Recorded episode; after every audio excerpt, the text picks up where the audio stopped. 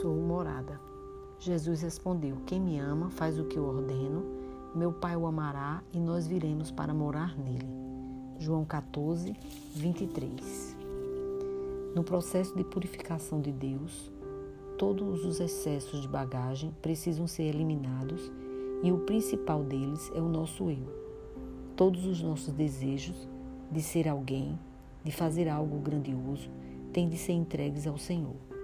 Nossos sonhos têm de ser os sonhos dele, aqueles que ele coloque no nosso coração. Não deve ser aqueles que imaginamos que deva ser.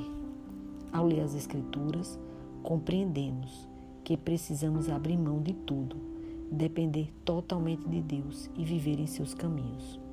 Há uma ligação clara entre obedecer e desfrutar da presença de Deus em dose maior.